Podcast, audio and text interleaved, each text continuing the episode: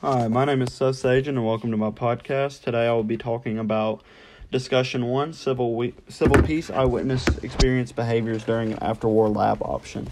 So, this lab option was about a BBC article about Biafra Civil War, and it's three different eyewitness point of views to the war, and Jonathan Iwegbu's eyewitness point of view concerning the aftermath of the war. So, in this podcast, I will be talking about all three eyewitness point of views of the war. The first one we have up on the podcast is Christopher Ago. Christopher Ago, he goes through and basically explains the harsh eyewitness view of the soldier point of view.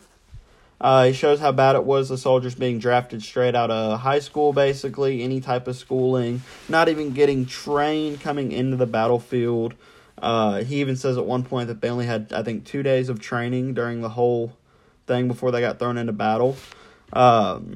He explains how the soldiers were famished while they were out there. They had no food. There was multiple illnesses everywhere. They were so down bad when it came to being famished that they resorted to eating little mice because their skin was peeling or rotting off. So basically, in his point of view, it's like it shows how rough it was to be fighting in the war, how unprepared they were, how behind they were on like modern day practices of war. The second eyewitness point of view we have is Felix Aragua. His point of view shows basically the only weapons they used during the war were knives and cutlasses. Aragua was a professor, and so during the war he worked on weaponry and stuff like that, designing stuff for the war.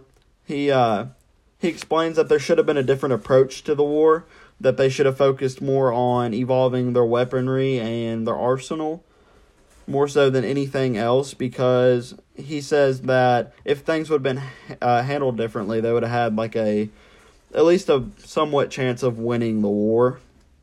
The last one is Enda Nuanobi, and so basically, Enda, her point of view is way more positive than the other two. She calls it an incredible time, where she explains how it brought everyone together. She explains people talk to each other more than they'd ever talked to each other in the past. She adores Jukwa, who's a general during the war.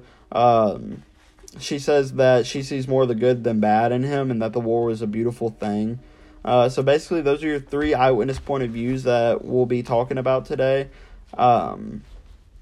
Three crazy different eyewitness views, with the more positive one coming at the end from Enda. For my second thing I'll be talking about today, I'll be talking about Jonathan Iwegbu after he got back from war and his point of view on his life. So once he returned, he found out that he lost a child. He has multiple children, and his wife was still alive.